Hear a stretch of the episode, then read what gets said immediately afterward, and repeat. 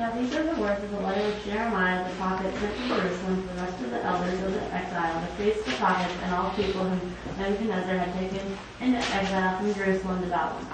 This was after King Jeconiah and the queen mother, the court officials, the princes of Judah and Jerusalem, the craftsmen and the smiths had departed from Jerusalem. The letter was sent by the hand of Elisha, Elisha um, the son of Shaphan, and Gemariah, the son of Hilkiah, whom Zedekiah, king of Judah, sent to Babylon to Nebuchadnezzar, king of Babylon, saying, Okay, I probably need to look at something right here. So let me do that real quick.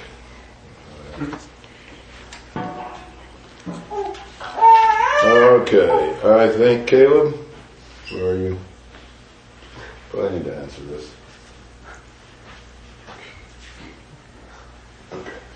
Um, so, what you got right here?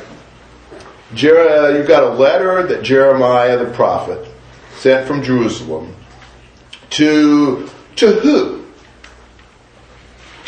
To the remainder of the elders, to the priests, the prophets, and all the people Where? in Babylon. Yes. Where's Jeremiah? So, who are the people in Babylon? People who've been taken away in the previous two waves. Exactly. You've got part of the people already in exile, those first two groups. You've got the other part of the people still in Jerusalem. Normally, which side does Jeremiah speak to?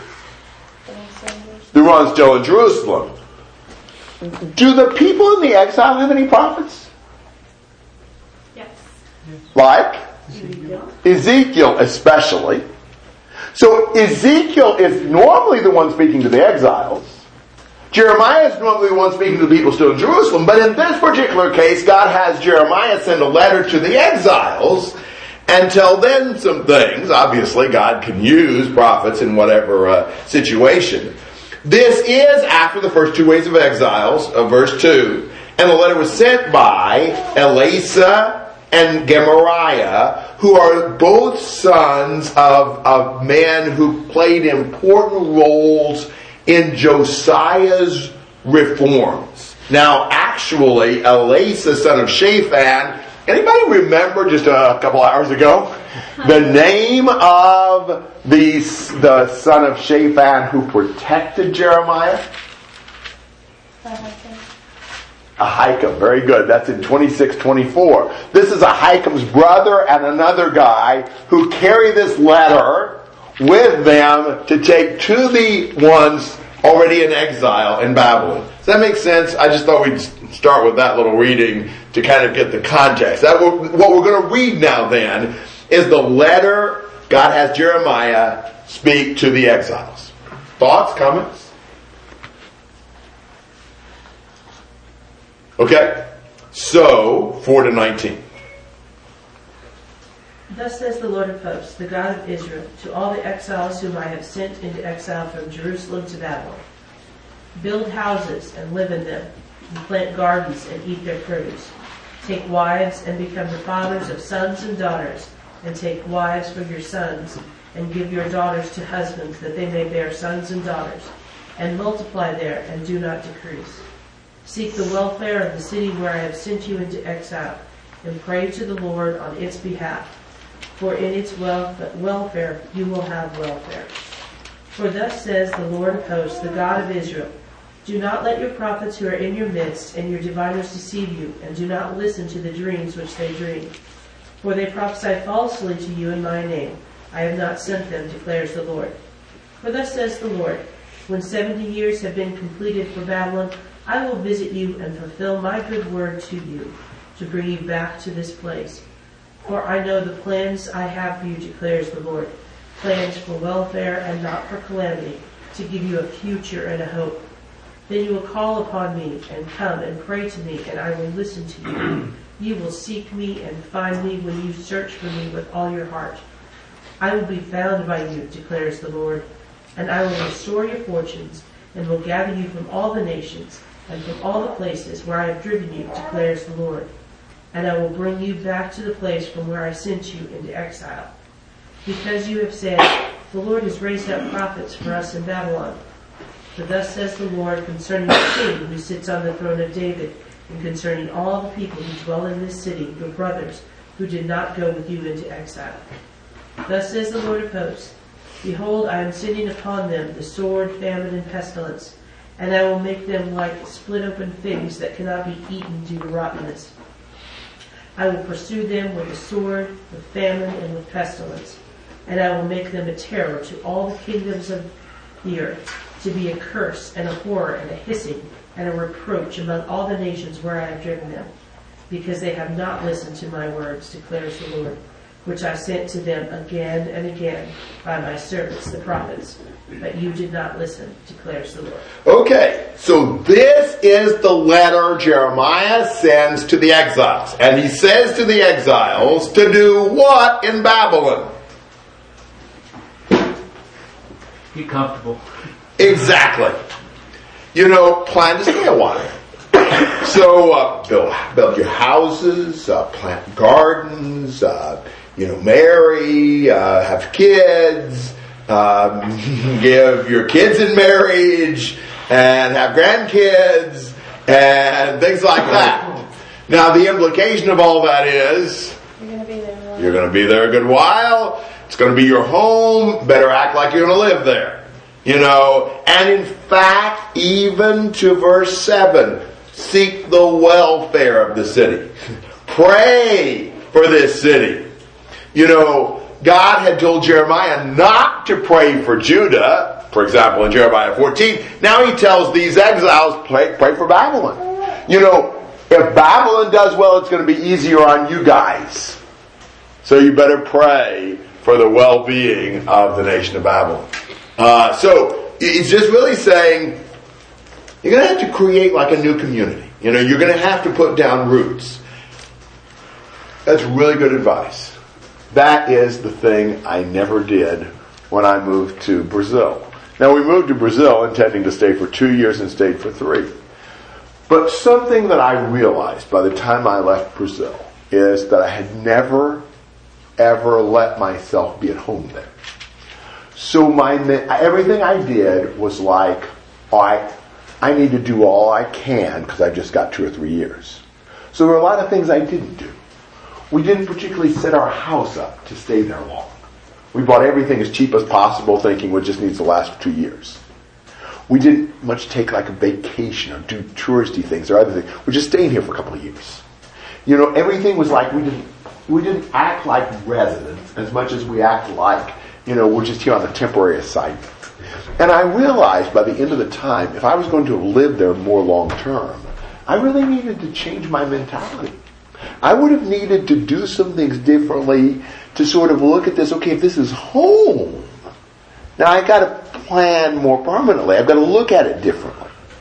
I, I think that's what he's saying to them. You guys have got to settle down. You've got to develop a mindset and then actions that proceed from that that are like, this is where I'm going to stay.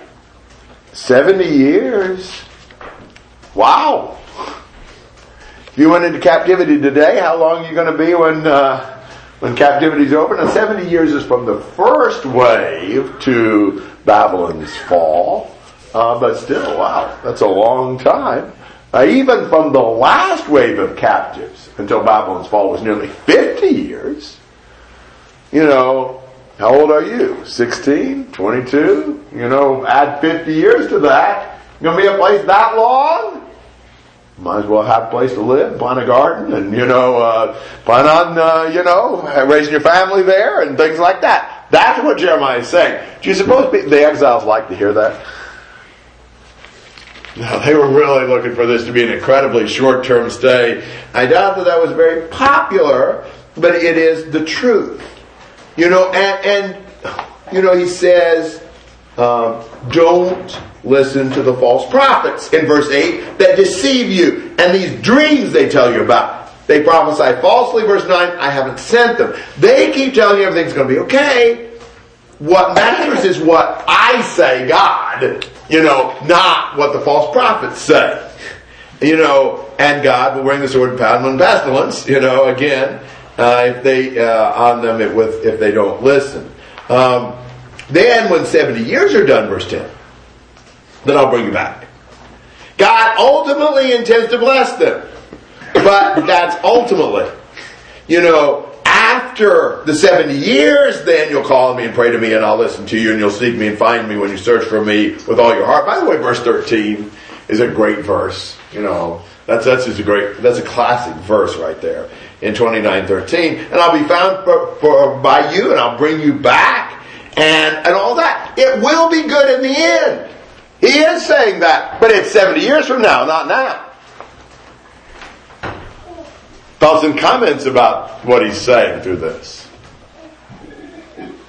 Michael.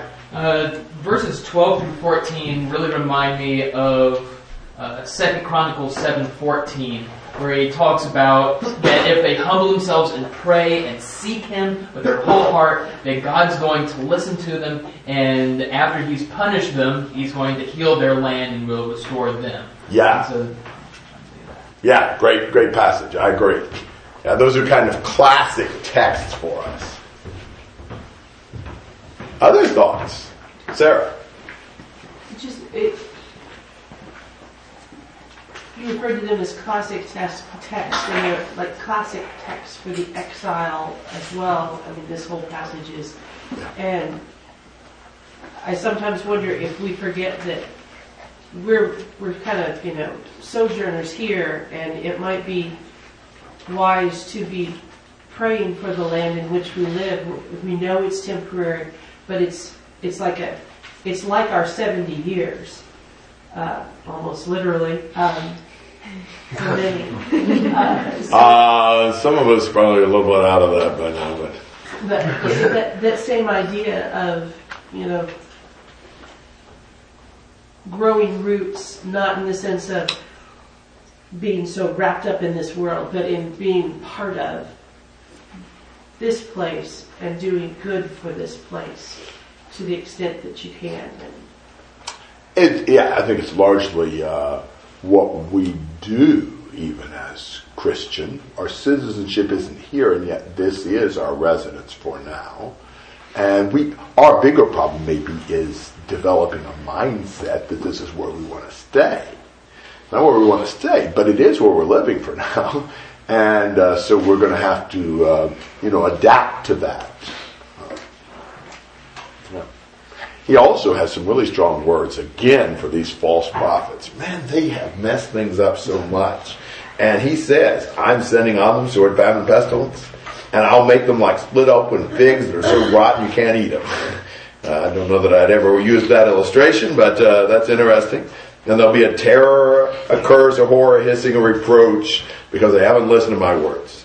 Uh, so, very strong words for the false prophets, and, and some very sobering words for the exiles. This is the message he's sending uh, to the exiles. Thoughts and comments through verse 19.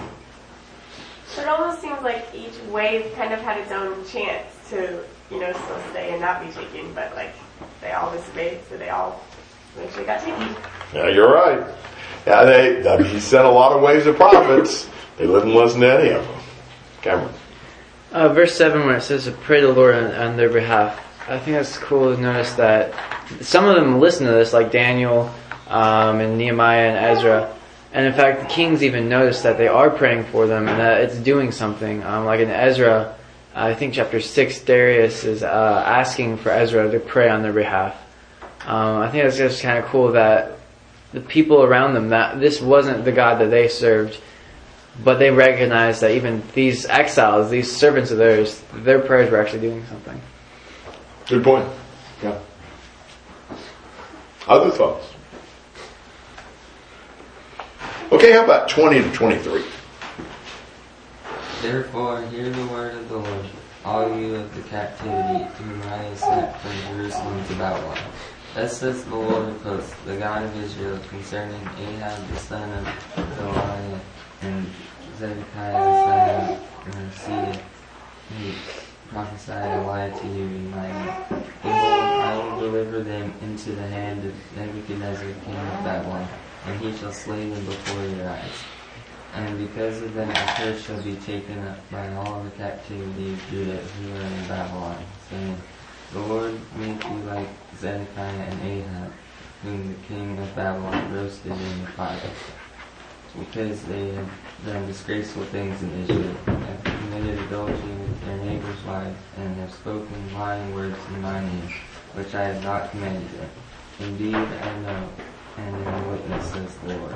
Okay, now, this is a specific statement. You gotta look at this. This is very clear, but if you don't look at it, you pass over it. This, this is the Lord's message concerning two men. Who are the two men?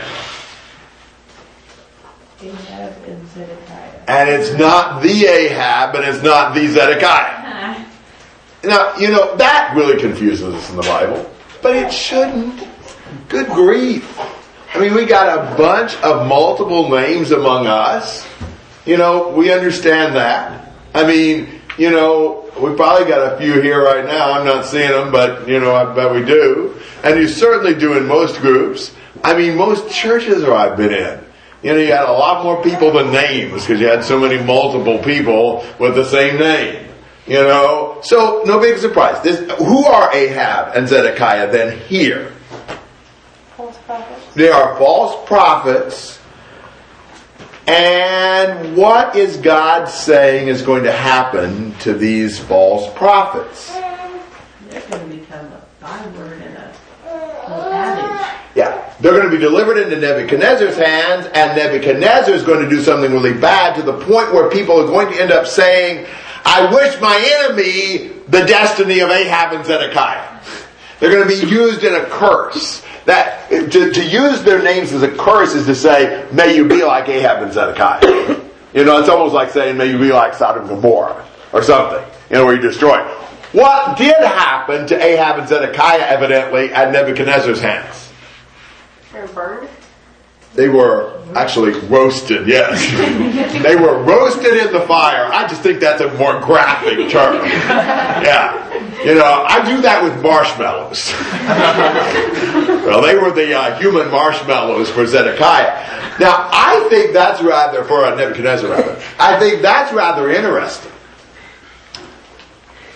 Because does that tell you anything about what Nebuchadnezzar is capable of that might uh, have some importance in another Bible story? He's capable of throwing people into furnaces. Like he threw. Yes, remember those guys? Well, I guess uh, Nebuchadnezzar's had experience with roasting people in the fire. That particular experience in Daniel 3 didn't turn out quite the same way, but it is interesting that that apparently is a uh, common, uh, you know, disciplinary technique on uh, Nebuchadnezzar's part. Uh, so that's what's going to happen to these guys. And they're, the people are going to say, "May you be like the Zedekiah and like Ahab, whom Ba- king of Babylon roasted in the fire." Now, the interesting thing is, is these aren't just false prophets. What else have they done that's bad? Adultery. Yeah, they have actually fooled around with their neighbors' wives. Isn't that strange? You know, I mean, they're false prophets, but they're also also sexually immoral. Would you expect those two things to be connected? Their false prophecy is not about, you know, sexual sin. The false prophecy is uh, they're coming back, you know, within a couple of years. So what's the link? Spiritual adultery and physical adultery? Okay, maybe so. I think of something maybe a little bit more conceptual. Well, apparently, if you don't respect God's law in one area, why would you expect respect it in another area? I think that's exactly right. It is common for false teachers to be immoral. Because if you aren't concerned to try to honor the Lord by listening to and obeying and teaching what He says, are you really going to be that concerned about what God says about your life? You know, people who don't live right normally don't preach right. People who don't preach right normally don't live right. Don't be shocked when these TV preachers are caught in some act of horrendous sin. Well, what would you expect? They're preaching horrendous stuff that clearly doesn't come from the Bible. They're lining their pockets with the, uh, you know, hard-earned money of their followers, who they're impoverishing to furnish their lavish lifestyle. No big surprise their behavior is immoral. So expect people's lives and teaching to match. When he says about the false prophets, in say Matthew chapter 7 verses 15 to 20 the Sermon on the Mount, he says they're like wolves in sheep's clothing. What does he say you can know them by? Their fruits, yeah. And, and really their fruits, I think is twofold. You know them by their behavior. The fact that they're wicked people is a pretty good sign. Their, prop, their preaching is probably not true. And you know them by what they teach. You can test them by their teaching, which is also part of their fruit. Usually, the teaching and the lifestyle go together. That's the point. And so God, but, but these two false teachers, they Ahab and Zedekiah, evidently their destiny was to be roasted in Nebuchadnezzar's fire. Comments or questions? Brandon? In 1 Timothy 4, it talks about false teachers, their conscience is seared with hot iron. Yes. You know, if we want to come to the knowledge of the truth, we have to want to live by the truth. Otherwise, you have to adapt your message to how you're living. So really, false doctrine a lot of times comes from to help, you know, your conscience, help you feel better about yourself. Yes. Now, you know something that we often believe, but it's often not true? I think we often believe that false teachers are just sincere, but they're honestly deceived. I'm not saying there aren't any deceived, sincere false teachers. But the Bible talks way more about false teachers that are just selfish and willful and they've got a bad heart. Read 2 Peter 2 sometimes. Read Jude sometimes. I think we're conditioned by this idea that everybody's basically good. You know, and so a false teacher, well, he must just be deceived, honestly. I mean, he's really a good person. There's a lot of not good people who teach the Bible. And a lot of people who don't care about what God says, they just want to be popular, they just want to have influence, or whatever. So again, we don't assume the basic goodness of a false teacher. Other thoughts? 24 to 32.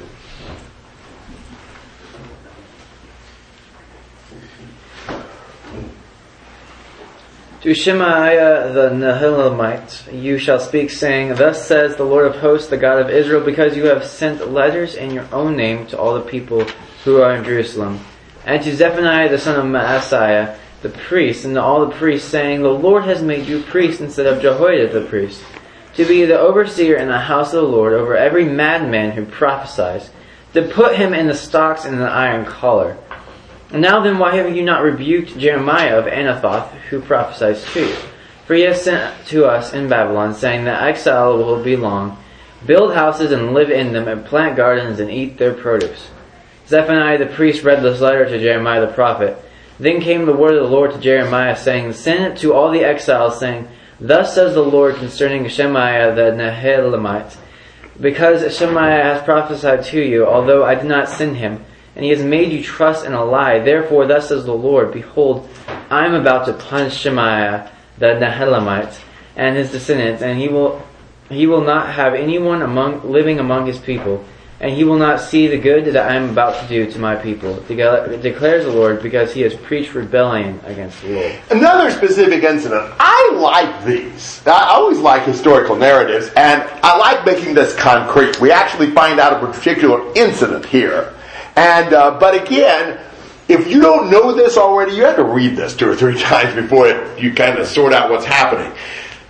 This is the message God has given Jeremiah to give to Shemaiah. Shemaiah has done something, and, and God is speaking back to Jeremiah, uh, through Jeremiah to him. Now, what he did, what Shemaiah did, verse 25, was what? Sent a letter. He sent letters to, People in Jerusalem and Zephaniah. yes, exactly. So Shemaiah is in Babylon. He sends letters to the people in Jerusalem and particularly to Zephaniah the priest, not the Zephaniah.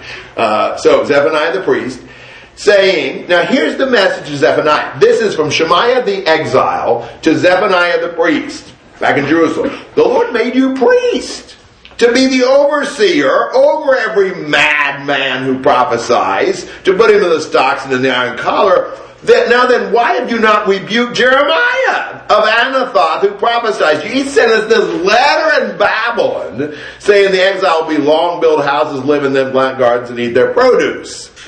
So Shemaiah writes to Zephaniah and says basically what? Stop Jeremiah. Yeah, stop Jeremiah. Furthermore, God put you in that position to do so. yeah, and you've not been doing your job.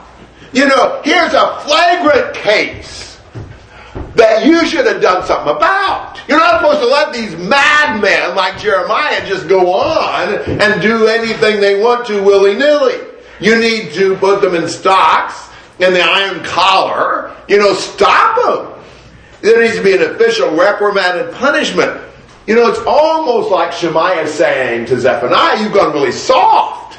I'm disciplining these, these nutcases who are writing these letters. Stop him. Silence him. What in the world are you doing in this function if you're not going to do your job? And he basically cites for Zephaniah the words of Jeremiah's letter we've just been reading. Pretty good summary. The exile will be long, build houses, live in them, plant gardens, and eat their produce. That, I don't think he misquoted Jeremiah on that. You know, that is what Jeremiah said in that letter. But he's saying, well, that's just an outrageous thing for him to write. What in the world was he thinking when he wrote that? Why does Shemaiah think that message from, Jeremiah was so outrageous? Because it was completely contradictory to what he was saying. Right? Exactly. It was totally opposite of what he said and the prevailing opinion that their exile was just a blip in the screen of peace and prosperity for the people. So they're going to go back in no time. So he, what he's saying is totally opposite of what we know the truth is. We know the truth is that because that's what I'm saying, that's what everybody believes, and it's wrong. So you shouldn't have let him out, you know, cage him back up. Uh, he, he has no business loo- on the loose to spread his venom, you know, or whatever we'd say. People really get riled up when you teach, tell them the truth. You know, if it disagrees with what they believe, what they practice, or what their mommy and daddy believe, or whatever, they get really upset about it. They take it pretty personally. Look at the book of Acts, and look at how, you know, it's, it's, it's crazy how some people would go to other cities just to smoke Paul out of there and get him, get, keep him from preaching there too. I mean, they had a real zeal for their cause of silencing the apostles. And so uh, that's what you see here. He- He's, he's really upset with Zephaniah for not having done more about this. Got that part? What does Zephaniah do with the letter? Read it to Jeremiah. Do you assume that's probably not what the idea was? you know, reads it to the intended uh, object of the letter? Now, I don't know what that means exactly. But I take it Zephaniah didn't lock Jeremiah up. I don't know whether Zephaniah is semi supportive of Jeremiah. Mostly the leadership wasn't. Or if he just wasn't going to do anything about it. But he reads the letter to Jeremiah without punishment, without consequence, as far as we can say, which leads God to tell Jeremiah, send to the exile, saying, Thus says the Lord concerning Shemaiah.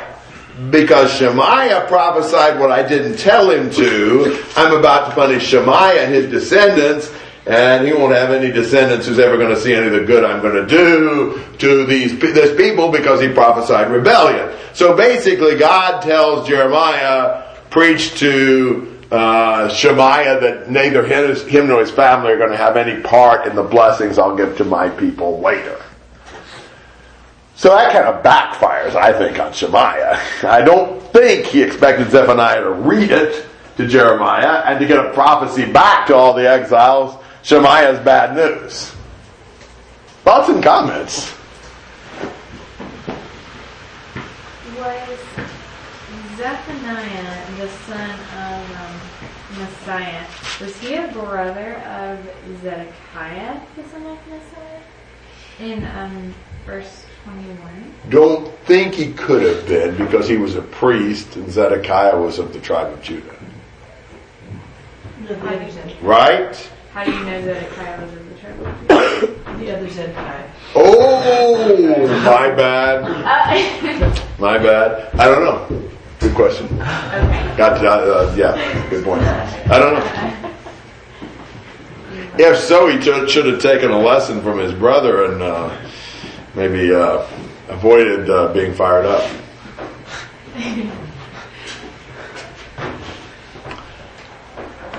Sure. I just kind of noticed that um, we preached rebellion against the Lord, and it seems like that phrase has been said a couple times recently. Counseled rebellion against the Lord. Um, Yeah. it seems just to be a theme that I've noticed in at least two instances. And certainly not accepting the instructions about the exile, they need to surrender, etc. Um, that's rebellion. Uh, They don't, they don't want God's message, they don't like it, and they're not accepting. Other comments or questions? Tagging off of that comment, you know, reminds me of Romans, and where Paul's talking about, he's telling the Christians to submit to the authorities that God has placed in power. And that when we refuse to submit to authorities that God has put into place, we are rebelling against His order. Um, and all these prophets are telling them that you're going back, you're not going to be under, under Nebuchadnezzar, the yoke is going to be broken. They're prophesying rebellion against God's ordained rule. Good point. Yeah. So what it matter? That is what it amounts to. Other thoughts?